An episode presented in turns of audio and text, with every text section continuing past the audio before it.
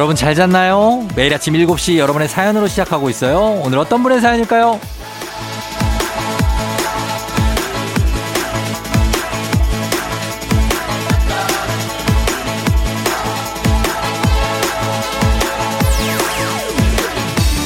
K123155733님 낚시에 빠진 남편 덕에 주말에 꿀잠 깼네요.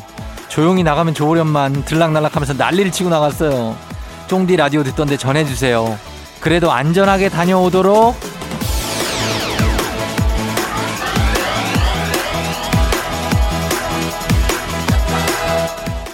원래 살금살금 하려다 보면 더 우당탕탕 되는 법이죠.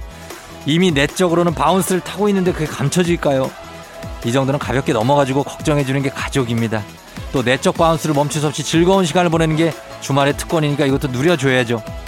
하지만 날 위해 누군가 감내해야 하는 것보다는 모두가 함께 만족할 수 있는 그런 하루가 더 좋을 수도 있겠죠. 2월 27일 일요일 당신의 morning 파트너 조우종의 FM 대행진입니다. 2월 27일 일요일 89.1MHz KBS 쿨 FM 조우종 FM 대행진 소녀시대의 Holiday로 시작했습니다. 아, 그래요. 여러분 일요일 아침 조용히 라디오 듣고 있나요? 아니면은 굉장히 시끌벅적한가요?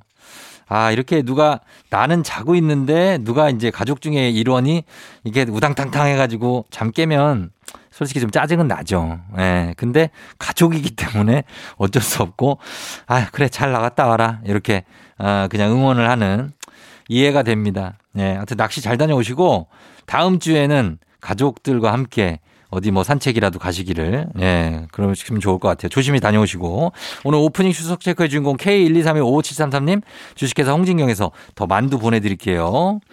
어, 3827님이 형님 5월에 결혼하는 예비 신랑입니다. 결혼식 날 피아노 치면서 노래하려고 2월 초부터 피아노 학원 다니고 있는데요. 어릴 때 피아노 배워서 금방 할 줄 알았는데 진도가 안 나가요. 이제 식 두 달 남짓 남았는데 큰일입니다. 아, 이건 진짜 큰일이네. 저희 결혼식을 제가 사회를 진짜 많이 봐봐가지고 여러 가지 상황이 많이 발생하는데 제가 볼 때 3827님 지금 이거 연습하잖아요. 두 달 남았는데. 아, 내가 볼 땐 안 하는 게 나아. 이거를 피아노를 안 치고 그냥 노래만 하는 게 나아요. 난 진짜 나 3827님 내가 친형 같은 생각을 하는 거예요, 얘기해, 진짜. 예. 네. 이 분위기 살리려면 피아노는 과감히 접고 노래만 하는 거 어때요? 어? 일단 그런 거. 아니고 내가 피아노를 꼭 친다 하면은 짧게, 어, 짧게 앞부분만 좀 이렇게 전주로 쳐주고 뒤에는 그냥 MR로 가요. 어. 아, 나 이거 길게 얘기할 게 아닌데. 아무튼 좀 걱정이 돼서 그 3827님 예, 결정 잘 하시고 문자 답장 줘요. 저희 선물 하나 보내드릴게요. 자, 그러면서 저희 음악 듣고 오도록 하겠습니다. 음악은 산이 피처링 박지윤 미스터리.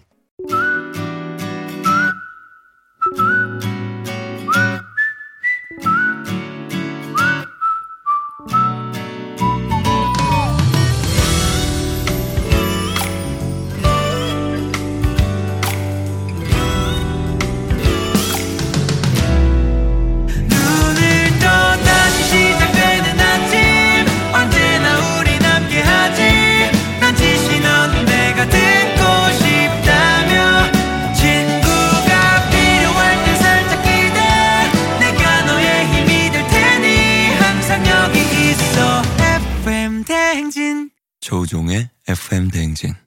박지훈의 미스터리 산이 피처링으로 들었습니다. 자, FM 대행진 함께하고 있는 일요일. 어, 지난주에 8499님이 지난주에 폰 바꾸고 폰 케이스 뭐 살지 알아보는데 마음에 드는 게 하나도 없더라고요. 그래서 아무거나 껴놨어야 했는데 그랬어야 했는데 그냥 무방비 상태로 일주일 지내다 떨어뜨려가지고 오른쪽 위에 홈이 파였어요. 시간을 돌리고 싶다. 아, 그 이런 생각이 들 때가 있는데 그게 아, 이게 나중에 나도 떨어질 거였다라고 생각하면 마음이 편하죠. 그리고 휴대폰이 사실 그 폰 케이스를 끼는 것보다 안 끼고 들고 다니는 게 훨씬 멋있지 않아요? 저는 그렇게 생각을 합니다. 뭐 어쩔 수 없이 끼지만 그냥 그대로, 있는 그대로 들고 다니는 게 되게 멋있지 않나는 생각이 드니까 8499님 일주일 동안 약간 멋있게 살고 예, 흠집 하나 갔다. 이렇게 생각하시면 됩니다. 예, 시간 못 돌려요. 8499님. 0133님, 요즘 남편이 퇴근하고 배달 알바를 시작해서 평일에 도통 얼굴, 얼굴 보기 힘들어요. 늦잠 실컷 자고 일어나면 이따 점심에 남편이 좋아하는 소면 삶아 넣은 낙지볶음 해줘야겠어요. 아, 남편이 일하고 퇴근하시고 나서 배달까지 하시는. 힘들죠, 진짜. 어. 낙지볶음 해주시면 많이 좋아하실 것 같네요. 매콤하게 점심 때, 예, 맛있게 드시기 바랍니다. 0133님, 8499님, 저희가 선물 하나씩 챙겨드리면서 음악 두 곡 듣고 올게요. 2AM의 어떡하죠? I do.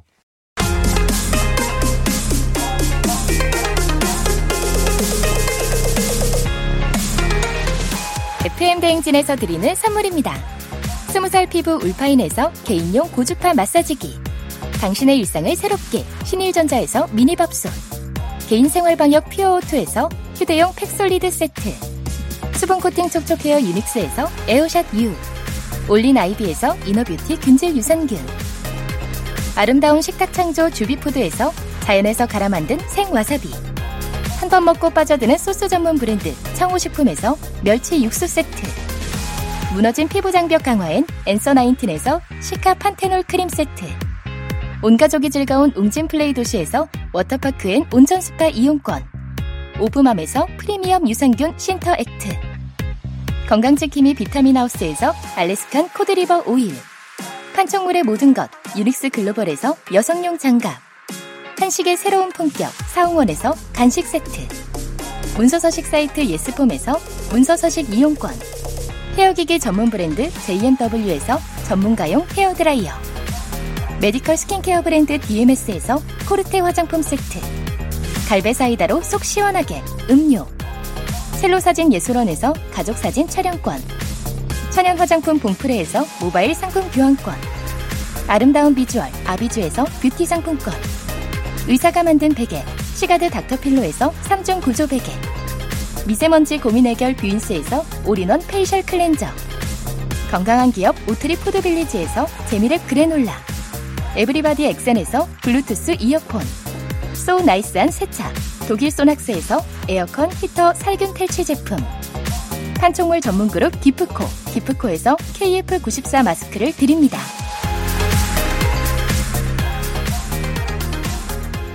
조우종의 FM 대행진 함께하고 있습니다. 일요일. 자, 오늘 저희 1부 끝곡으로 정인의 오르막길 전해드리고요. 잠시 후 2부에 북스타그램으로 다시 돌아올게요.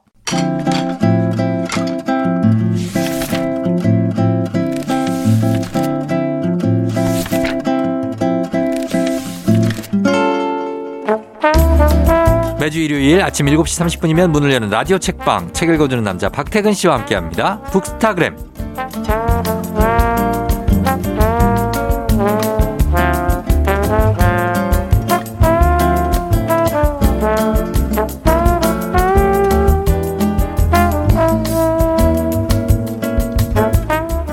책 읽고 싶은 일요일엔 이분과 함께 하시면 됩니다. 박태근 본부장님 어서 오세요. 네, 안녕하세요. 박태근입니다. 네, 그래요. 요즘에 또 책이 읽고 싶어지는 또 그런 어떤 계절적인 계절이에요. 그죠? 그렇죠. 물론 네. 그 밖에 뛰어나가고 싶은 마음과 어. 책을 읽고 싶은 마음이 좀 갈등하는 날씨이긴 한데 좀, 어. 어. 저도 사실 어. 일요일 오후가 네. 유일하게 네. 일과 무관하게 책을 읽는 시간이에요. 아 그래요? 나머지는 주로 일과 어. 관련된 혹은 그렇지. 방송에서 소개해야 되거나 네, 네. 글을 써야 되거나 어. 다 목적이 있는 독서다 보니까 네. 일요일 오후에만 음. 그런 목적이 없는 아. 나만을 위한 독서를 할 수 있어요. 아하 그래요. 오늘은 어 혼자 점심 먹는 사람을 위한 산문 해서 여러 명의 작가가 함께 엮은 그런 책이에요. 맞습니다. 네. 혼자 점심 먹는 사람이라는 표현을 들었을 때 각자 떠올리는 모습이나 분위기가 다르실 텐데 네. 저는 기본적으로 혼자 점심을 자주 먹기 때문에 어. 아 반갑다라는 음. 생각으로 예, 예. 이 책을 집어 들었고요. 음. 어 근데 이 책이 꼭 뭐 점심을 먹는 이야기만은 아닙니다. 네. 그 그리고 또 점심 시간이라고 하면 우리가 낮 12시에서 1시, 오후 1시 요 정도를 떠올리는데 네.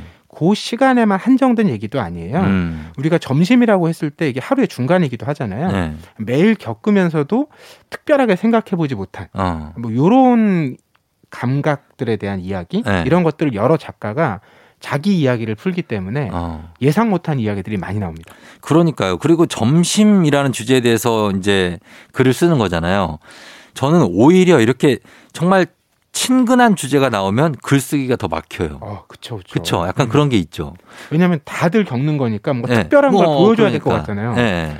근데 그게 아니라 예를 들면 내 일에 대해서 쓴다. 어. 그러면 예를 들면 아나운서라는 직업은 그럼 그거 쓸 수 있지. 많은 사람들이 알지만 내밀한 건 전혀 모르잖아요. 그러니까. 자주 보지만 네. 그얘 그냥 쓰면 되는데. 맞아 맞아. 점심은 나도 먹고 저, 어, 다 먹으니까 내가 어떻게 좀 유니크한 그 맞아요, 글이 나올까 맞아요. 하는 거에 대한 고민이 되는데 어 어떻게 시작을 해야 되는 건가요? 그래서 그럴 때는 네. 어떤 질문을 먼저 떠올려 보면 좋아요. 질문. 네, 이런 걸 물었을 때 내가 어떻게 답할 수 있을까? 어, 네. 이 책에서도 네. 혼자 점심 먹고 나서 그냥 하는 질문 세 가지를 작가들에게 던져요. 어. 첫 번째가 네. 오늘 점심 뭐 먹었는지. 메뉴. 네. 네. 두 번째, 당신에게 점심은 어떤 의미인지. 어. 세 번째, 오늘 저녁에 세상이 망한다면 음. 지금 점심에 네. 뭘 하고 싶은지. 아, 요렇게 하면은 뭐가 조금 나오긴 하네요. 그렇죠. 일단, 일단 메뉴는 되죠. 당연히 나올 거고. 음. 예, 거기에다가 나한테 세상이 오늘 망하면 점심 때 뭘 하고 싶냐. 나올 수 있을 것 같아. 몇 개 나올 수 있을 것 같은데, 어, 이거를 내가 그렇다고 해서 맨날 점심을 어떨 때 먹기도 하고 거르기도 하고 막 그러는 사람들은 이 큰 의미를 찾기가 쉽지 않은 주제이기도 음. 해요. 이게 느낌이 정말 다를 텐데 저는 예를 들면 네. 아까 1번 오늘 점심 뭐 먹었는지 음. 이 질문을 들었을 때 야근이 떠올랐어요. 야근? 야근할 때 네. 저녁 먹으러 가잖아요. 네. 그때 저녁 뭐 먹지 하다가 어, 어 점심 뭐 먹었어요? 이 얘기를 아, 그때 하거든요. 아, 야근할 때? 어, 그러니까 아. 메뉴가 떠오른 게 아니라 네. 아, 점심 뭐 먹었는지 문, 물어보는 거는 네. 야근할 때 하는 소리인데 아, 별로 즐겁지 않은데. 아주 특이하네. 어, 그런 그러니까 생각을 하는구나. 사람마다 다를 것 같아요. 아, 이러니까 거예요. 글이 나올 수 있는 거예요. 예, 이런 생각을 보통은 안 하거든요. 아, 그런 거. 그리고 또뭐 예. 당신에게 점심은 어떤 의미인지 물을 때 예. 어떤 분은 출근의 흔적이래요. 출근 흔적? 왜냐하면 자기는 쉬는 날은 점심을 안 먹는다는 거죠. 아, 점심 먹었다는 건 출근한 거다. 그죠. 회사 나갔다라는 어. 거다. 예, 예. 그리고 회사 다닐 때 나한테 점심은 예. 피해야 하는 시간이었던 것 같다. 어, 왜요, 왜? 좀 사람들 너무 피곤하니까 어. 점심엔 좀 거기서 벗어나가지고 어. 혼자 조용히 보내는 시간. 아, 이거는 저 공감이 거죠. 갑니다. 저도 회사 다닐 때 점심 약속이 회사 다니면 진짜 많이 생기잖아요. 음. 막이 사람 저 사람. 아, 근데 너무 나중에는 그 피곤하더라고요, 그게. 예, 막 만났는데 아주 친하진 않은데 점심 때 막 정신없는 그 와중에 만나서 뭔가 얘기를 또 나눠야 되고 그 얘기가 의미가 있을 수도 있지만 그냥 지나가는 말도 안 되는 얘기만 하다가 그냥 대충 점심 먹고 소화도 안 되기도 하고 막 이런 것들이 좀 괴로웠던 기억이 있어요. 어, 저도 그런 부분에서 늘 요즘 고민이 많아요. 그래요? 이제 회사에서 맡고 있는 역할이 본부장이다 보니까 음. 구성원들이 한 20분 되거든요. 네. 그러면 이렇게 또 사는 얘기도 가끔 나누고 해야 또 이게 어. 서로 친밀도가 생기고. 그럼 그럼 그럼 그럼. 그 필요 그 점심을 또 먹어야 되나 가끔 또 아. 한두 번 이렇게 먹기도 하는데 네. 괜히 또 쉬는데 내가 불편하게 하는 건 아닌데 맞아. 고민이 많아요. 고민이 너무 커요. 네. 그렇다고 뭐 그런 시간을 편하게 즐기는 것처럼 보이는 몇 분하고만 먹을 수도 없는 거고. 그렇죠. 그렇죠. 근데, 근데 막상 어. 또 어색한 분하고는 저도 사실 할 말이 별로 없거든요. 좀 꺼리게 되고 편한 사람하고만 먹게 되잖아요. 사실 밥을. 이게 어렵더라고요. 네, 맞아요. 그런 것도 있고. 그리고 세 번째 질문이 뭐였더라? 그 마지막 세상의 음. 마지막 날 점심에 뭘 하고 싶었냐? 아, 그러게 이거 어려운 일일 것 같아요. 아, 진짜 이건 뭐라고 뭘 해야 될까요? 이것도 좀 어렵다. 어떤 분은 안 먹을 수도 있겠죠, 밥을. 점심 먹을 시간이 없겠죠. 어, 그리고 좀 아니면 성대한 만찬을 저녁 만찬 같이 어. 점심을 먹을 수도 있고. 그렇죠. 극단적일 것 같아요. 네. 그러니까 뭔가 좀 가벼운 몸과 마음으로 네. 떠나고 싶어서 음. 비울 수도 있을 것 같아요. 그렇죠. 음. 우리가 점심에 대해서 근데 얘기하니까 꽤 그 얘기가 많이 나오네요. 어쨌든 간에 다 먹는 거기 때문에. 그렇죠. 그렇죠. 네. 이 책에 보면 이제 작가들마다 특색이 있는데 네. 어, 예를 들면 에세이스트 김신혜 작가 같은 경우는 음. 본인 스스로 이렇게 소개해요. 난 네. 정말 아무거나 잘 먹지만 음. 맛있는 게 뭔지는 아는 사람이다. 어, 뭐야 그게. 아, 그래 먹으면서 맛없지만 먹을 때도 있는 거네요. 어, 그렇죠. 어. 너무 웃기죠. 예. 근데 이분은 점심 시간에 제일 중요한 게 내 선택권이라는 거예요. 아 중요하죠. 네, 그래서 네. 여럿이 같이 먹으면 네. 어디 식당 가면 마치 선택하는 것 같지만 네. 그냥 정해진 데 중에 몇 어떻게 돌아가면서 가기도 하고 어. 내가 의견을 적극적으로 피력하기도 어렵고 음. 그래서 본인은 오히려 회사 구내 식당이나 음. 뷔페 어. 이게 선택권이 있다고 나. 느낀다는 거예요. 맞아, 맞아. 네. 네. 그러니까 어떤 메뉴를 내가 고르더라도 네. 그리고 그날 뭐가 정해져 있긴 하지만 음. 반찬 같은 거 내가 적당히 먹을 만큼 넣을 수 있잖아요. 그렇죠. 그러니까 그 끼니를 음. 내가 원하는 대로 좀 구성할 수 있는 어. 선택할 수 있는 이제 기회가 된다라는 거죠. 맞아요. 이게 너무 공감이 되더라고요. 어, 막 예를 들어서 위에 분이 자 오늘 뭐 저기 선지해장국 어때? 음. 먹자는 얘기거든요. 그거를 거기서 아 저는 좀 저는 뭐 그거보다는 막 이러면 안 되는 거잖아요. 직장 생활을 하는 거는. 그러니까 그거 먹는데 선지를 못 먹는 분이 예전에 있었어요. 음. 그래서 그분은 거길 같이 가서 그냥 그 달걀 후라이 있죠. 어. 그거 하나 해달라고 그래서 밥이랑 드시더라고요. 아, 근데 그게 어렵다. 뭡니까? 먹고 싶은 걸 먹어야 점심이 또 뿌듯한데. 어, 그러니까 그걸 여럿이 가면 늘 이제 어쨌든 방향을 잡아야 되니까 네. 그게 힘든 것 같아요. 그리고 맞아요. 늘 출발할 때 서로 물어보잖아요. 음. 미루잖아요. 뭘 미뤄? 뭐, 뭐 먹을까요? 아, 뭐, 오늘 뭐 당기세요? 진짜 어렵죠, 그거. 네, 그래서 왜 그, 네. 그런 커뮤니케이션 이론 중에 네. 그 햄버거 브랜드를 딴 이론이 있어요. 뭐예요, 그게? 그러니까 이제 그냥 그거 먹으러 가자. 어. 그 햄버거 집에. 어. 어, 어. 그러면 사람들이 네. 그건 좀 별로라고 얘기하면서 다른 안을 낸다는 아, 거예요. 진짜. 그러니까 의사소통할 때 네. 일단 네. 좀 낮은, 낮은 거? 아주 기대치가 높지 않은 거, 어. 뻔한 거. 이걸 누가 던지는 게 되게 중요하다. 아, 진짜요? 그러니까 뭐 점심 이제 여러 명 몰려 나가는데 네. 오늘 그냥 컵라면 먹을까요? 음. 이러면 사람들이 말도 안 돼 이러면서 이제 뭔가 얘기한다는 거죠. 어. 그런 얘기도 안 하면 아하. 아무도 얘기도 안 하고 결정도 안 된다는 거죠. 저는 저희 매니저랑 밥을 먹을 때가 많거든요. 네. 근데 저희 매니저가 진짜 결정을 못 해요. 어. 그냥 물어보면 아 저는 몰라요 그래요. 무조건 저는 몰라요. 저는 아, 몰라요. 몰라요요? 어 그냥 저는 아 이런 거 결정을 못 한대. 진짜. 그래서 항상 제가 하거든요. 음. 그럼 무조건 따라오긴 하는데 그 친구도 안 먹는 게 있고 좋아하는 게 있고 싫어하는 게 있을 있겠죠. 거 아니에요. 그날 당기는 것도 있을 거고. 네, 그래서 잘 보니까 근데 자주 먹다 보니까 이 친구가 네. 매콤한 걸 좋아하더라고요. 음. 그래서 제가 어 아, 오늘은 어 육개장 음. 뭐 이런 거 하면 흔쾌해. 근데 좀 약간 어 좀 싱거운 거 먹자 그러면 그냥 아무 말 없이 그냥 따라. 야 거기서 사람의 취향이 다 드러나고 예 알 수 있게 되는 것 같아요. 내 맘대로 하지 못하는 게 이 메뉴입니다. 점심 메뉴 특히. 맞아요. 뭐 메뉴뿐만 아니라 이 시간도 그래요. 시간. 그러니까 아까도 우리가 12시부터 1시라고 했는데 네. 이 책에 나온 그 기상캐스터로 일했던 이세라. 어, 이세라 씨가 나왔어요. KBS에서. 그쵸. 저 저도 많이 같이 봤던. 아, 그러셨구나. 예. 네. 이분은 시간에 대한 주도권 얘기를 하시더라고요. 음. 늘 직장 생활할 때 이게 궁금했대요. 네. 아니 대체 어떻게 어떤 음. 회사의 전체 직원이 음. 12시부터 1시까지 정해진 음. 시간에 다 밥을 먹지. 맞아. 이게 사실 생각해 보면 좀 이상한 풍경이다. 그렇죠. 이거 너무 공감이 되고 이해가 네. 되죠. 네. 저는 지금 다니는 회사는 음. 점심 시간이 좀 유연해요. 음. 그래서 11시 반 정도부터 슬슬 네. 나가서 어. 뭐 1시 한반 정도 돼야 다 들어오거든요. 어. 좀 여유롭게 쓰는 편인데 네. 이게 저도 처음에 적응이 안 되더라고요. 아. 이전 직장에서는 네. 딱 1시간을 맞춰야 됐고 네. 안 맞추는 것에 대해서 또 음. 눈치 주는 사람들도 있어요. 음. 왜냐하면 팀마다 상황이 다르잖아요. 네. 회사도 예를 들면 조금 유연한 어, 팀이 있고, 있고, 예를 들면 고객팀 같은 경우는 1시가 어. 되면 전화가 오잖아요. 그렇죠, 그렇죠. 그럼 1시에 자리에 있어야 되잖아요. 있어야지. 그럼 이분들은 칼같이 맞춰야 되는 거예요. 뭐 은행 원분 이런 분들. 맞아요. 네. 그러면 좀 그쪽 에서 일하시는 분들 입장에서는 네. 여유롭게 쓰는 분들이 조금 어. 아, 회사가 그럼 좀 더 여유를 어, 모두에게 주면 좋을 텐데. 그, 런 회사도 있긴 있죠. 네, 이런 마음이 생길 법 하잖아요. 네. 그런, 뭐. 그런 거 어때요? 저는 이런 아침을 먹고 오는 사람들은 네. 점심을 한 3시쯤 먹고 아침 안 먹고 오는 사람들은 한 11시쯤 배고프거든요. 11시만 돼도. 음. 그래서 11시만 돼도 직장인분들 뛰쳐나가시는 분들 많아요. 그렇죠. 그렇죠. 그러니까 안 먹는 사람들은 11시 먹고 먹고 왔다. 그럼 한 3시. 이렇게 좀 플렉서블하게 하는 거. 뭐 네. 극단적인 분들은 와서 드시는 분들도 계시긴 한데 아침을 와서 아침 주는 회사도 아, 그러니까 있잖아요. 다 제각각이에요. 음. 그러니까 점심 시간을 딱 정해 놓는 게 좀 이세라 씨 말대로 좀 그렇지 않나 이런 생각도 듭니다. 그래서 이런 작가들이 자기들이 자기의 점심에 대한 철학을 한 명, 한두 명씩 쭉 풀어놓은 게 이 책인데요. 저희가 음악 한 곡 듣고 와서 또 다른 작가의 어, 점심에 대한 얘기도 들어보도록 하겠습니다. 자, 음악은요. 이거 드릴게요. 자이언티 꺼내 먹어요. 자이언티의 꺼내 먹어요 듣고 왔습니다. 자, 오늘은 여러 작가들이 점심 점심에 대한 이야기를 쓴 글을 모은 책입니다. 혼자 점심 먹는 사람을 위한 산문으로 얘기 나누고 있습니다. 점심 메뉴를 박태근 본부장님은 어때요? 메뉴를 먼저 얘기하는 편이에요? 아니면 누가 얘기하면 어 그래 좋아 하고 따라가는 편이에요? 저는 압도적으로 후자입니다. 아, 정해지면 그래요? 대체로 따라가고요. 어. 먼저 얘기 안 하는 편이고 어. 그리고 그렇게 메뉴에 네. 큰 의미를 부여하지 않아요. 뭘 먹어도 그냥 비슷해요? 네. 그래서 음. 약속이 있어도 네. 어, 그 특별한 식당 음. 이런 거 미리 예약 안 하는 편입니다. 제일 싫어하는 음식 뭐예요?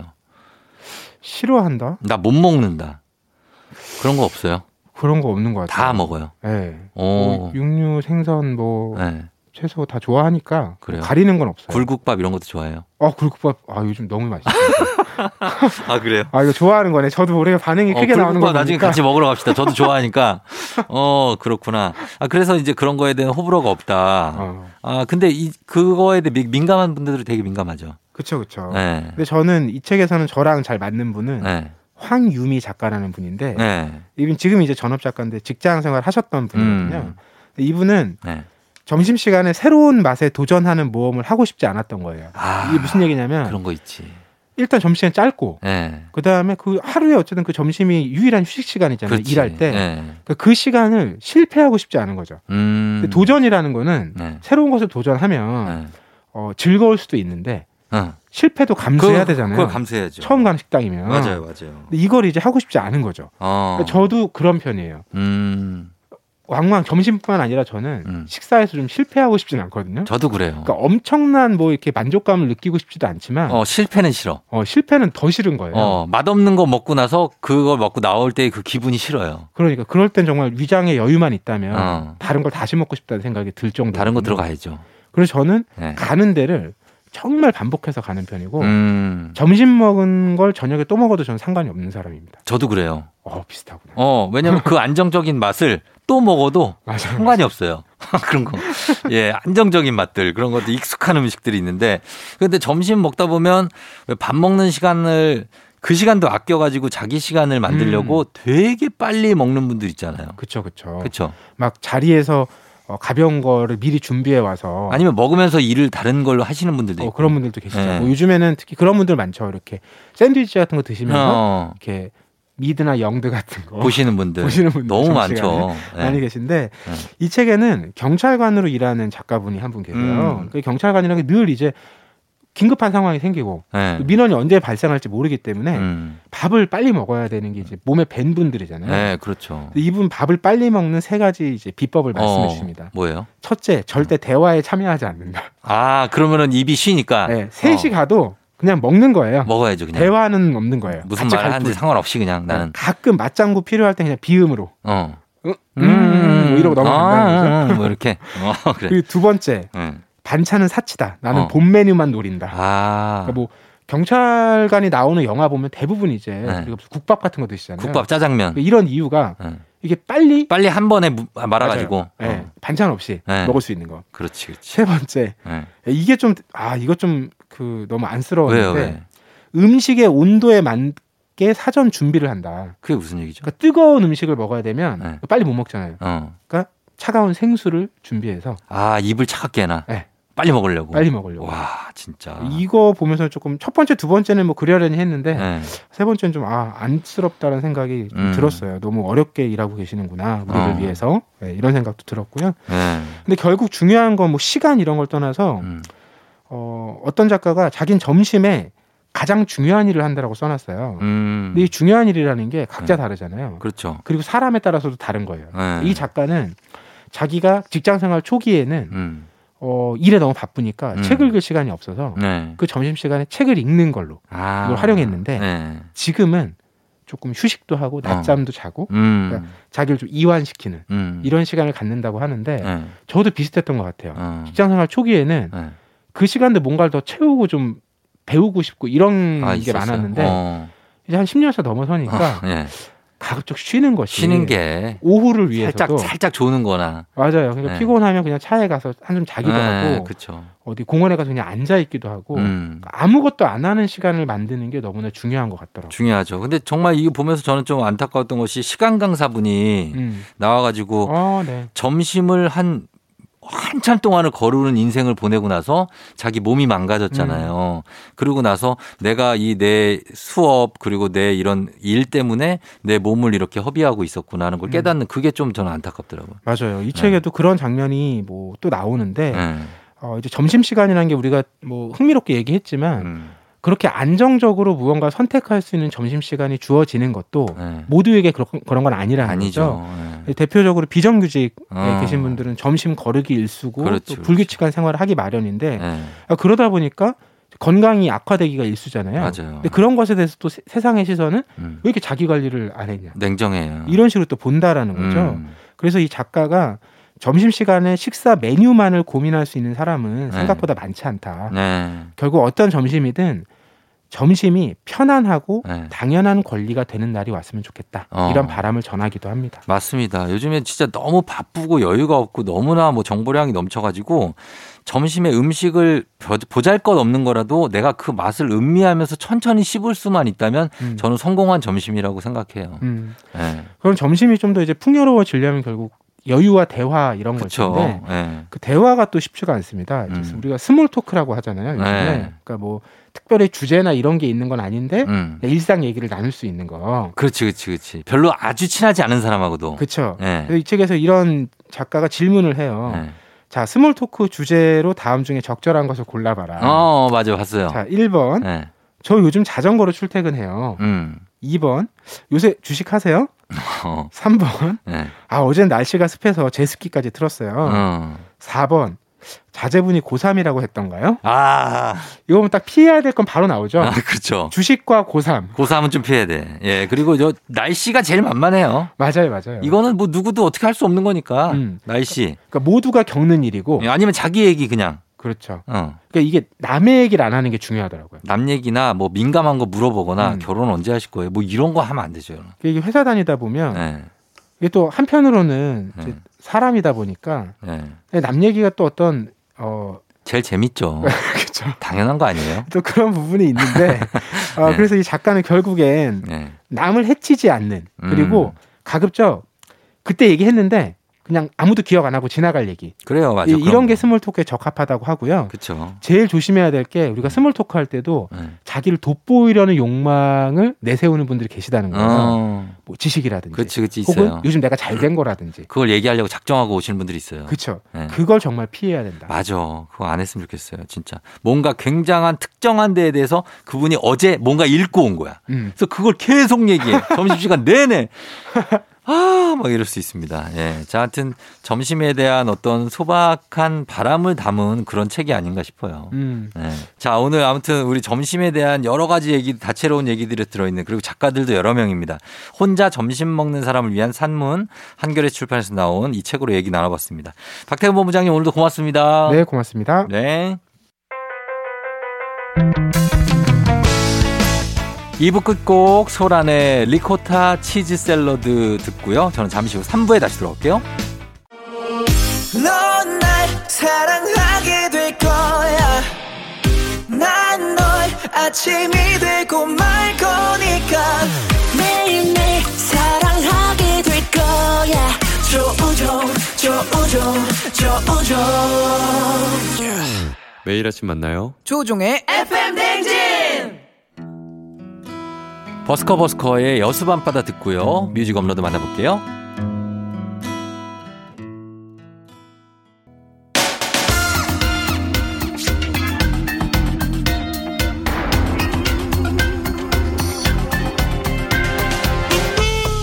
일요일 아침마다 꼭 들려야 하는 선곡 맛집 한겨레 신문 서정민 기자님과 함께합니다. 뮤직 업로드.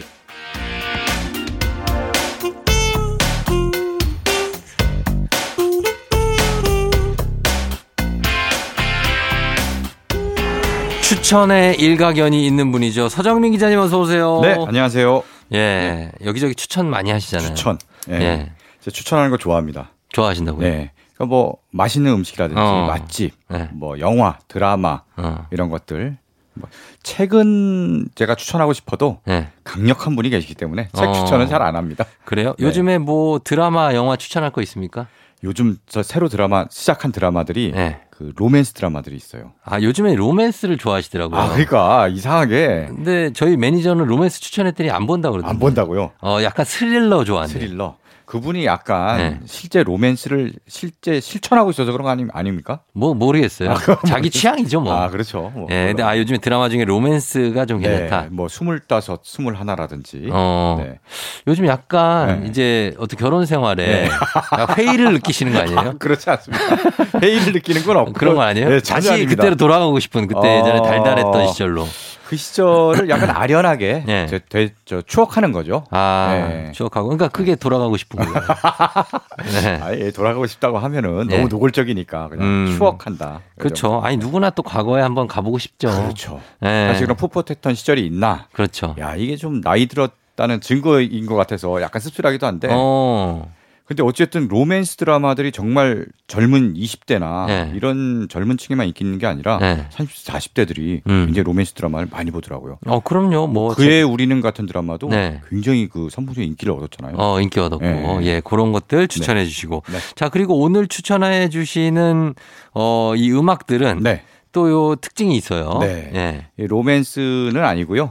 어떻게 보면 브로맨스 내지는 어. 뭐 워맨스 아니면 뭐 그 패밀리 그렇죠. 간의 어떤 사랑. 네, 그렇죠. 네. 패밀리 간의 사랑. 어. 형제, 음. 자매, 네. 남매들의 사랑을 느낄 수 있는 음. 네. 형제, 자매, 남매 그룹 네. 특집을 마련했습니다. 어, 왜 왜예요? 어, 제가 사실은 네. 어, 동생이랑 네. 정말 1년에 한 두 번 정도 보거든요. 아, 뭐 그런 명절 때 가족들 많죠. 네, 네. 명절 때 살기 바쁘고 하다 보면 문득 야 이게 네. 막 외롭잖아요. 요새 계속 재택하고 네, 예, 예. 사람도 못 만나고 할 때. 야 동생이랑 옛날에 네. 같이 막 한 집에 한 방에서 막 옥달복달 하던 어. 그럴 때가 생각나면서 음. 문득 막 그리워지더라고요. 그립죠. 네. 네. 그 당시 사진 같은 거 보면 그렇죠. 네, 네 막정 방에서 음. 싸우고 뭐 먹을 거 서로 먼, 뭐 많이 먹겠다고 막 이러고 음. 네. 막 그랬었는데 이제 1년에 한 두 번밖에 안 보는 사이가 됐으니까. 어, 그러니까. 야, 세월의 어떤 그런 뭐 무상함? 어. 무상함 내지는 어쩐 덤덤해지는 네. 그런 거에 왠지 좀 아쉬워지면서 네. 형제 자매 같이 음악하는 어. 예, 이런 음악을 들어보면 어떨까 음. 해봤습니다. 이제 형제 자매에 음. 대해서 다시 좀 생각을 해보게 네네. 네. 되는 네. 예 그런 시기이신 것 같은데 그러면은 어떤 형제 자매 그룹들이 있습니까? 많잖아요. 많죠. 예. 네, 뭐 일부 멤버가 형제 자매인 경우는 뺐고요. 네. 모든 멤버가 다 형제 자매, 아, 남매 멤버 이러지. 전부가 그렇죠. 네, 그런 밴드들의 음악을 준비했습니다. 어떤 밴드가 있습니까? 자, 먼저 뭐 삼형제 밴드의 노래를 준비했는데요. 네. 네 삼형제 밴드가 굉장히 많습니다. 음. 일단 호주의 삼형제 밴드죠. 음. 비지스입니다. 아, 비지스 전설의 네, 밴드. 비지스. 비지스는 뭐 네. 이분들이 60 년대 후반부터 활동하셨으니까. 그렇죠. 엄청납니다. 네. 이분들이 이제 형이 베리깁이고 음. 그 아래 쌍둥이에요. 깁 형제죠. 네, 그렇죠. 네. 깁 삼형제. 그 아래 쌍둥이 동생 로빈 깁, 모리스 깁으로 이루어진 네. 밴드인데요. 네. 원래 이 셋은 영국에서 태어났는데 음. 어릴 때 이제 가족과 함께 음. 호주로 이민을 갑니다. 음. 호주에서 쭉 자라서 거기서 이제 활동을 하다가 데뷔를 했고요. 네. 그래서 호주 출신, 음. 호주를 대표하는 그런 밴드가 됐습니다. 예. 네. 어, 그래서 비지스 특집이다. 네. 어. 비지스 특집은 아니고요. 비지스 노래 하나 골랐고요. 아, 하나 들 하나 고르신 거죠? 네. 예. 비지스 뭐 비지스 유명, 워낙 좋은 노래가 많아서 유명한 곡이 많죠. 뭐 예. Holiday라든지 그 토요일 밤의 열기 OST도 비지스 그렇죠. 거잖아요. 디스코 열풍을 불고 그렇죠. 불러, 불러온 음. 그런 노래들이 많은데 오늘 그 토요일 밤에 열기 OST 중에 하나 골랐어요. 음, 이제 좋죠. 디스코는 아니고 예. 이제 감미로운 발라드. 어. How Deep Is Your Love를 쳤고. 아 정말 진짜 예술이죠 이 곡은. 이 곡은 언제 들어도 맞습니다. 정말 그 화음이 너무 아름답지 않나요? 네. 네. 그러니까 이 형제 자매간의 무의 사랑을 어. 여기서 느껴보시라고 그렇죠. 이곡 골랐습니다. I know your eyes in the morning sun. I see you touch me in the pouring pouring rain. 아 여기만 나와도. 참 신금을 울리는. 네. 알겠습니다. 그럼 이 음악을 일단 첫 곡으로 걸어놓고요. 네. 예. 그리고 자, 두 번째는 호주의 삼형제 밴드 비지스가 있다면요. 네. 한국엔 이 밴드가 있습니다. 음. 바로 삼형제 그룹. 산울림입니다. 아, 산울림도 여기 삼형제인가요? 그렇죠. 산울림 산울 어, 삼형제예요. 네. 김창완, 김창훈, 김창희. 아, 삼형제가 결성한. 김창완 씨만 잘 아니까. 아, 네. 그렇죠. 네. 주로 그렇잖아요, 사람들이. 김창완 그렇죠. 씨만 김창완 잘 알죠. 워낙 이제 연기자로도 활약을 하니까 음, 우리한테 굉장히 익숙하죠. 어. 삼형제가 정말 어릴 때부터 집에서 악기를 음. 가지고 이렇게 많이 놀았대요. 음. 그러다가 어, 밴드를 만들고 네. 1977년 어. 아니 벌써 어. 요걸로 이제 데뷔를 했는데 예. 노래가 굉장히 좀 단순하고 가사도 아니 벌써 그렇죠. 이런 가사를 이때 안 썼단 말이에요. 저기 장기하와 얼굴들 70년대 버전. 맞아요, 맞아요. 네, 네 맞아요. 파격적이었어요. 그렇습니다. 네. 장기하 얼굴들이 바로 산울림을 계승하는 그러니까. 그런 뮤지션이라고 할 수 있는데요. 네. 그래서 굉장히 파격이었습니다. 음. 명반으로 꼽혔고요. 그 이후에 정말 히트곡을 많이 냈는데 음. 뭐내 마음의 주단을 깔고라든지 너의 의미, 청춘, 음. 회상 네. 등도 있는데 오늘은 11집의 수록곡 내가 고백을 하면 깜짝 놀랄 거야. 어. 요 노래는 약간 생소하실 수 있습니다. 어, 들어본 적은 있는데 어. 많이 듣지 못했어요. 네. 네. 상대적으로 덜 알려졌는데 네. 아마 들어보시면 깜짝 놀랄 만한 어. 파격적인 노래입니다. 한번 들어보도록 하겠습니다. 네. 두 곡입니다. 저 형제들이 만든 밴드입니다. 비지스의 How Deep Is Your Love, 산울림 내가 고백을 하면 깜짝 놀랄 거야. 산울림의 내가 고백을 하면 깜짝 놀랄 거야. 비지스의 How Deep Is Your Love 듣고 왔습니다. 어, 산울림 음악은 약간 예전에 그 얄개 네. 어, 시대. 그렇죠. 그 느낌이에요. 예, 맞아요. 예, 그 느낌이 많이 나고. 발랄하죠. 어, 그러네요. 네. 예, 이승현 씨 생각나네요. 어, 이승현. 얄개 시대 그렇죠. 이승현 씨. 야, 진짜 옛날이네. 예. 기억하시는 분들이 있을 겁니다. 네. 어, 그러니까. 자, 그래서 두 곡 듣고 왔습니다. 오늘은 형제 자매 남매 그룹 특집으로 준비하고 있는데 이번엔 어떤 그룹입니까? 네. 이번에는 가장 최근에 맹활약하고 있는 네. 삼형제 밴드입니다. 음. 작년 빌보드 뮤직 어워즈에서 Top Rock 상을 받기도 했는데요. 음. 네, Top Rock Song 상을 음. 받기도 했는데 네. 바로 AJR의 노래 음. Bang입니다. Bang. 이분들은 네. 좀 어린 분들이 90년대생이죠. 그렇죠. 네. 이분들 AJR, 에덤 맷, 잭 맷, 라이언 맷. 맷 형제. 네, 맷 형제가 결정했는데 네. 그래서 자기 이름에 한 글자씩 해갖고 AJR이라고 땄어요. 아, 그랬구나. 네, 굉장히 심플합니다. 네. 아니 뭐 산울림의 삼형제가 네. 이런 식으로 했으면은 어.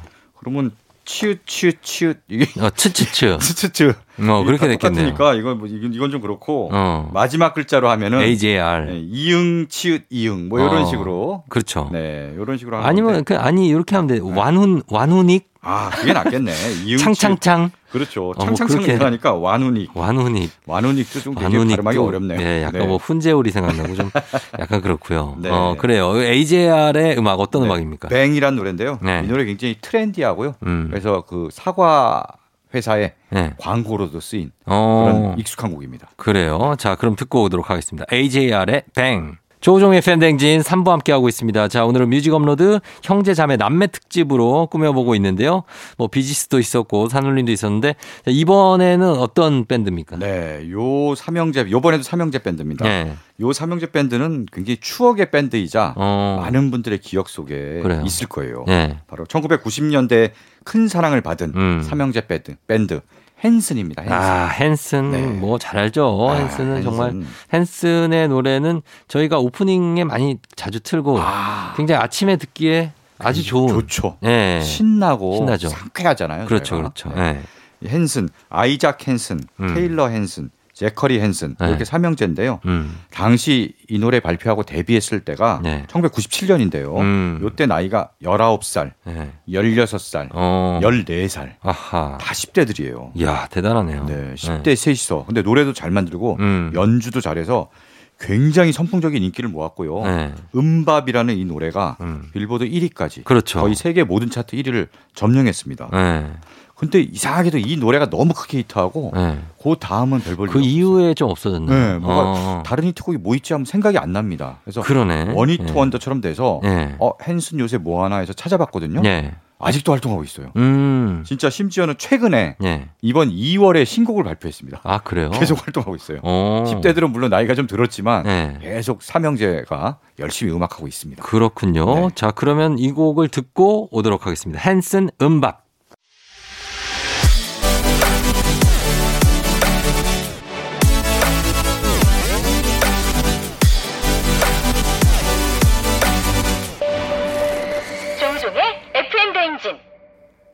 KBS 쿨 FM 조우종 FM 대행진 4부로 돌아왔습니다. 자, 오늘 뮤직 업로드.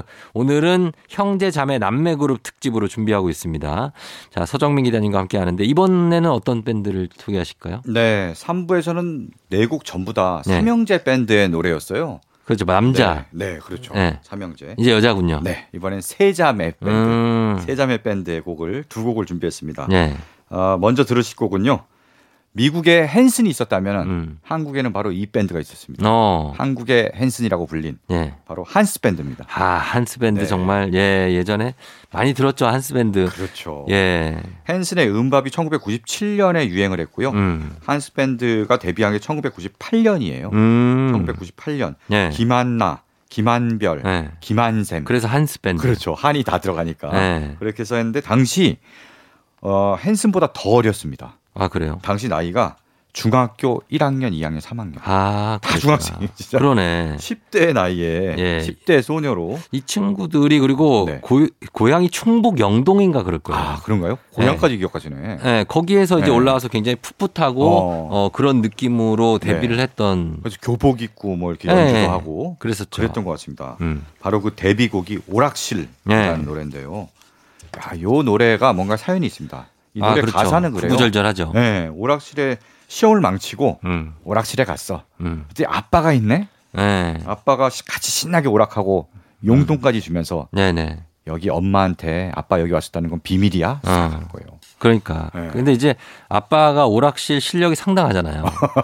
보니까 아빠가 네. 매일 출근한다고 양복 입고 나가서 네. 오락실에서 계시다가 가는 그렇죠. 어, 실직하신 거. 맞아요. 음. 요 노래가 나온 당시가 1997, 8년 요때 IMF 맞아요. 네. 때거든요. 어. 외환위기로. 그러니까 이게 밝은 노래인데 맞아요. 시대상이 있어요. 맞습니다. 시대상이 담겨 있는 어. 어떻게 보면 이제 좀 아픈 그런 네. 노래이기도 합니다. 음, 음. 네. 근데 사실 아까 제가 추천드린 드라마 있잖아요. 네. 스물다섯, 스물하나. 네. 요 드라마가 음. IMF 시대를 배경으로 하거든요. 아, 네. 그렇구나. 그래서 김태리가 이제 네. 고등학생 음. 펜싱 선수로 나오고 네. 남주혁이 굉장히 좀 있는 집, 이제 어. 아버지가 사업한 있는 집 아들이었다가 IMF 맞으면 사업이 쫄딱 망해갖고 어. 완전히 길에 나앉게 된 네. 그런 사람으로 나옵니다. 음. 그 시절의 어떤 좀 아련함과 네. 시대상이 담겨 있는 드라마랑 아. 이 노래랑 약간 일맥상통하는 게 있네요. 한스 밴드는 요즘에 지금 활동을 안 하죠? 아, 한스 밴드가 네. 1집이 이렇게 크게 히트하고요. 음. 그다음에 2집까지 냈어요. 네. 2집이 좀 시원찮고 그다음에 갑자기 사라졌습니다. 그러니까. 그러니까 왜 그런지 찾아보니까 네. 소속사와 좀 갈등이 있었고요. 아. 그리고 안 좋게 이제 활동을 접게 됐고요. 아무래도 풋풋한 풋한 이런 소녀들인데 그렇죠. 어. 네.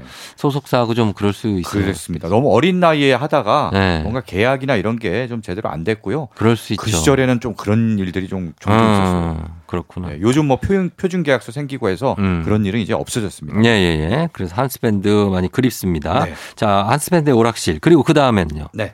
다음은요. 미국의 세자매 밴드입니다. 네. 한국에 한스 밴드가 있다면 음. 미국에는 세자매 밴드. 바로 하임입니다. 하임. 하임. 네. 예, 하임. H A I M. 네. 예. 하임. 에스테 하임, 다니엘 하임, 음. 알라나 하임 음. 세 자매로 이제 결성한 예. 인디 밴드입니다. 미국에 어, 예. 미국에 이제 작은 레이블에서 데뷔를 했는데요. 예. 어, 음악이 굉장히 인정받으면서 음. 그래미 올해 앨범 어. 후보까지 올랐어요. 상을 아. 받지 못했지만 아. 네. 후보에 오른 것만 해도 엄청납니다. 그럼요. 네. 예. 그런 밴드고요. 음. 얼마 전에 이제 제가 뭐 영화를 하나 또 추천하자면은 네. Licorice Pizza라고 최근에 어. 개봉한 영화가 있습니다. 저 SNS 올려놓으시더라고요. 네, 네. 예. 폴 토머스 앤더슨이라는 음. 미국의 젊은 거장 감독이에요. 어, 젊거. 네, 젊거. 어. 예. 이제 작가주의 감독. 영화의 완벽을 기하는. 아, 작가주의. 네, 한땀 한땀 더 장인의 손길로 영화를 아, 만드는. 그런 영화 좋죠. 네, 네. 그런 감독으로 유명한데요. 음. 이분의 신작인데 어, 여기 여주인공을 네. 이 하임의 막내 멤버죠. 알라나 하임이 음. 여주인공을 맡았어요. 어, 그래요. 근데 데뷔 데뷔작이래. 데뷔작이에요? 한 번도 해본 적이 없어. 아하. 네. 근데 어떻게 그렇게 됐냐고 하니까 그 전에 이제 감독이 음. 하임의 뮤직비디오를 찍으면서 음. 인연이 돼갖고 네. 아 요번 영화 딱 네가 딱이야 해서 한번 해볼래? 음. 그래서 어, 찍었고요. 그래서? 청춘 로맨스 영화인데요. 네.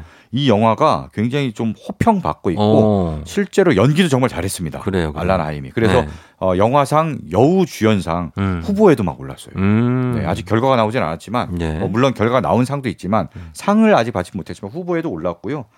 또 재밌는 건 영화를 보다 보면은 네. 알라나 하임의 두 언니 있잖아요. 네. 언니도 영화에 나오고요. 출연하는구나. 엄마 아빠도 나옵니다. 아 카메오로. 네. 어. 실제 가족으로 나와요. 아 그래요? 네, 가족으로 실제 가족들이 그래서 이제 좀 연기가 자연스러운. 굉장히 자연스럽습니다. 음. 아빠가 맨날 딸한테 너 지금 밤에 어디를 그렇게 돌아다니니? 어. 옷 꼬라 꼬라지가 뭐니? 막 이런 식의. 아, 미국도 그러는구나. 어, 잔소리하고 이렇게 똑같습니다. 아, 그래. 네. 알겠습니다. 자, 네. 두곡 들어보겠습니다. 한스 밴드의 오락실, 하임의 Walking Away. 하임의 Walking Away, 한스밴드의 오락실 두 곡 듣고 왔습니다. 자, 오늘은 남매, 형제, 자매 그룹 특집 만나보고 있는데요. 자, 이번에는 어떤 그룹입니까? 네, 아까 뭐 한스밴드 해서 자매 밴드를 얘기했는데요. 네. 사실 우리나라에 음. 자매 밴드, 자매 그룹이 굉장히 많았습니다. 아, 그래요? 네. 어, 아, 그게 뭐 많았 많았나요? 많았습니다. 누구죠? 대표적으로 좀 얘기를 해 주신다면? 네, 1950년대까지 거슬러 올라가요. 네. 1950년대 김 시스터즈. 아, 시스터즈. 네, 시스터즈. 그쵸, 뭐 많죠. 무슨 자매 뭐 많았죠. 이게 네. 다 그런 거죠. 희자매. 그렇죠. 어, 그리고 국, 뭐 있지? 국보자매. 어, 국보자매. 뭐 은방울자매. 아, 은방울자매도 다 친자매인 거예요? 네, 막 아, 그, 그렇군 은방울자매는 아닌가요? 은방울자매 이름만 모르겠어요. 그런가? 네. 네 하여튼 뭐 진짜 됩니다. 친자매도 많이 있겠죠. 많습니다. 바로 어. 이제 사실 김 시스터즈가 1950년대 이제 데뷔를 했는데 네. 그때 인기가 어마어마했고요. 미국까지 음. 진출했습니다. 음. 미국에 나와서 쇼에도 출연하고 그랬거든요. 아, 그래요. 네, 말하자면 정말 한류 1세대 같은 아, 그런 가수인데요. 그러네요. 그때부터 인기를 얻기 시작해서 음. 이후에 이제 허니비 시스터즈, 네. 체리 시스터즈, 음. 펄 시스터즈, 음. 바니걸스도 있고요. 네. 숙자매, 국보자매, 어. 대부분 자매 아니면 쌍둥이 그렇죠. 이렇게 활동을 했습니다. 네. 이분들이 정말 걸그룹의 시초였는데 네. 어, 이분들 중에서 오늘 준비한 곡은 네. 바로 펄 시스터즈입니다. 아, 펄 시스터즈. 펄 시스터즈. 네. 바로 배인순, 배인숙 음. 쌍둥이 자매가 결성한 네. 듀오고요. 1969년에 네. 커피 한 잔으로 데뷔를 했는데요. 아. 이 노래가 네. 한국 락의 대부 네. 신중현 선생이 만든 곡이에요. 아, 네네네. 신중현 선생이 걸그룹의 노래를 만들었고요. 네. 이 노래가 그해 네. 방송사 어. 가요 대상 음. 트로피를 안겨줬죠. 아 그렇군요. 네. 예, 이 노래는 다 아실 것 같아요. 그렇죠. 커피 한잔 예, 다 알죠. 펄 시스터즈를 몰라도 커피 한 잔을 시켜놓고 요건 알죠. 그렇습니다. 들어보면 네. 굉장히 락의 요소들이 있고요. 네. 그래서 이 걸그룹이 방송사 가요대상을 받은 게 네. 이때가 최초입니다. 음. 네. 그리고 이후에는 이런 일이 없다가 네. 나중에 핑클이 음. 한 30여 년 지난 다음에 음. 방송사 대상을 받으면서 네. 그 명맥을 이어가죠. 자, 그러면 이 곡 들어보도록 하겠습니다. 네. 자매가 부른 펄 시스터즈의 커피 한 잔. KBS 쿨 FM 조우종 FM 대행진 뮤직 업로드 함께하고 있습니다. 자, 오늘 주제가 형제, 자매, 남매 그룹 특집. 그래서 비지스 산울림, AJR 형제, 핸슨도 형제였고요. 그리고 이제 4부로 넘어와서는 한스밴드, 하임, 펄 시스터즈까지 왔습니다. 네. 자, 이번에 이제 마지막 어 형제 혹은 자매 네. 아니면은 뭐가 될까요? 야, 지금 보면 다 이제 형제 자매 네. 이제 성별이 같은 사람들만 모인. 아, 이번에 네. 혼성 가나요? 네, 이번에 혼성입니다. 아, 뭐, 저기, 아, 아바는 형제자매 아니죠? 아바는 다 부부였죠. 한때 그 부부구나 거기는. 한때 아. 부부였으나 지금 다 남남. 아, 한때 한때 부부고. 네, 각각 아, 이제 네. 원래는 이제 부부는 아니었는데 음. 남자 둘 여자 둘 이렇게 결정을 했는데 네. 그 안에서 결혼을 한 거예요. 아, 그 안에서 네, 결혼을 했다가 어, 그럴 수 있죠. 다 헤어졌습니다. 어, 그리고 서울 패밀리 이런 분들도 서울 패밀리도 아무 사이가 아닌가요? 그렇죠. 아무 사이가 아니에요. 네, 그렇습니다. 그러니까 그런 거를 우리가 잘 모르. 예전에는 이제 네. 그 최불암 선생님하고 김혜자 선생님이 둘이 부부다. 어,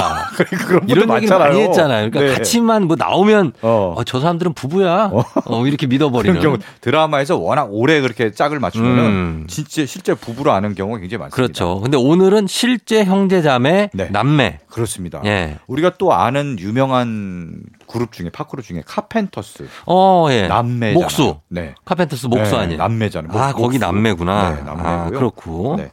그리고 또 잭슨 5. 잭슨 5도 다 형제 뭐 사촌 마, 뭐 네. 이런 사람들이죠. 마이클 잭슨. 네. 네네네. 그런 경우가 많습니다. 왜냐하면 옛날에는 어 이제 막 가족끼리 음악 하다가 음. 야 우리 한번 해볼까 이렇게 해서 띵땅해서 나온 음. 경우가 많은데 그쵸. 요새는 우리나라에서는 이제 기본적으로 아까 이제 펄 시스터즈나 네. 뭐 많았잖아요. 네. 요새는 다 이제 연습생 시스템이어서 아, 어릴 때부터 어. 연습하던 아이, 그 연습생들을 조합해서 음. 데뷔하는 경우가 많기 때문에 네. 물론 그 안에도 형제 자매가 껴있는 경우가 꽤 경우 있습니다. 있고 아니면 다른 팀에 그렇죠. 예 다른 팀에 형제가 있고 음. 뭐, 뭐 여동생이 있고 맞아요. 막 그런 팀들이 많죠. 아무래도 그 끼가 있으면은 음. 그 DNA가 어디 가겠습니까? 그런가 봐요. 형제들이 다 끼가 있으면 다 그쪽에서 활동을 하는 거죠. 음, 맞습니다. 네. 예. 자, 그러면 어, 마지막 곡은 어떤 곡입니까? 네. 마지막은 머리수가 가장 많기도 하고 네. 남녀가 섞인 어. 혼성 밴드입니다.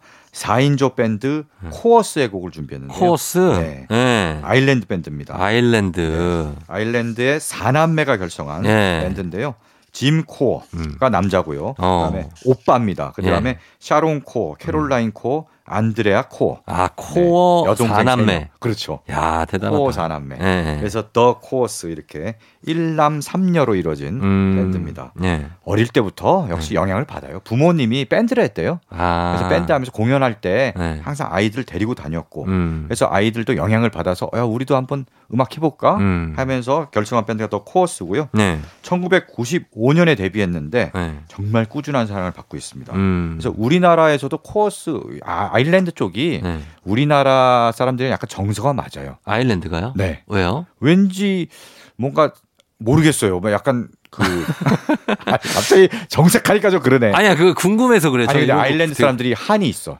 영국에 약간 피지배 받으면서 맞아요. 핍박도 받으면서 한도 있고 네. 그런 걸 그런 걸 예술로 풀었습니다. 그래서 지금도 네. 영국은 음. 영국 있고 스코틀랜드 있고 네. 웨일즈 있고 네. 아일랜드 있잖아요. 네. 그렇게 네 개로 나뉘어져 있잖아요. 네, 북아일랜드 쪽이 이제 영국령이고 네. 그 밑에 아일랜드는 아일랜드 아직도 그냥 독립돼 있으니까 네, 말도 따로 쓰고 하니까. 네, 그렇죠. 네, 그래서 거기 애환이 우리나라랑 비슷하다. 그렇습니다. 한 음. 이런 게 통하는 면이 있습니다. 음. 네. 이 노래 뭐 한이 서린 노래는 아니고요. 네. 굉장히 감미로운 노래인데 음. 우리나라에서도 좋은 큰 사랑을 받은 노래입니다. 알겠습니다. 자, 그럼 이 곡 끝곡으로 더 코러스의 What Can I Do 전해드리면서 인사드리도록 하겠습니다. 서정민 기자님 오늘 고맙습니다. 네, 고맙습니다. 자, 이 곡 들려드리면서 저도 인사드릴게요. 여러분 오늘 잘 보내시고요. 오늘도 골든벨 울리는 하루 되시길 바랄게요.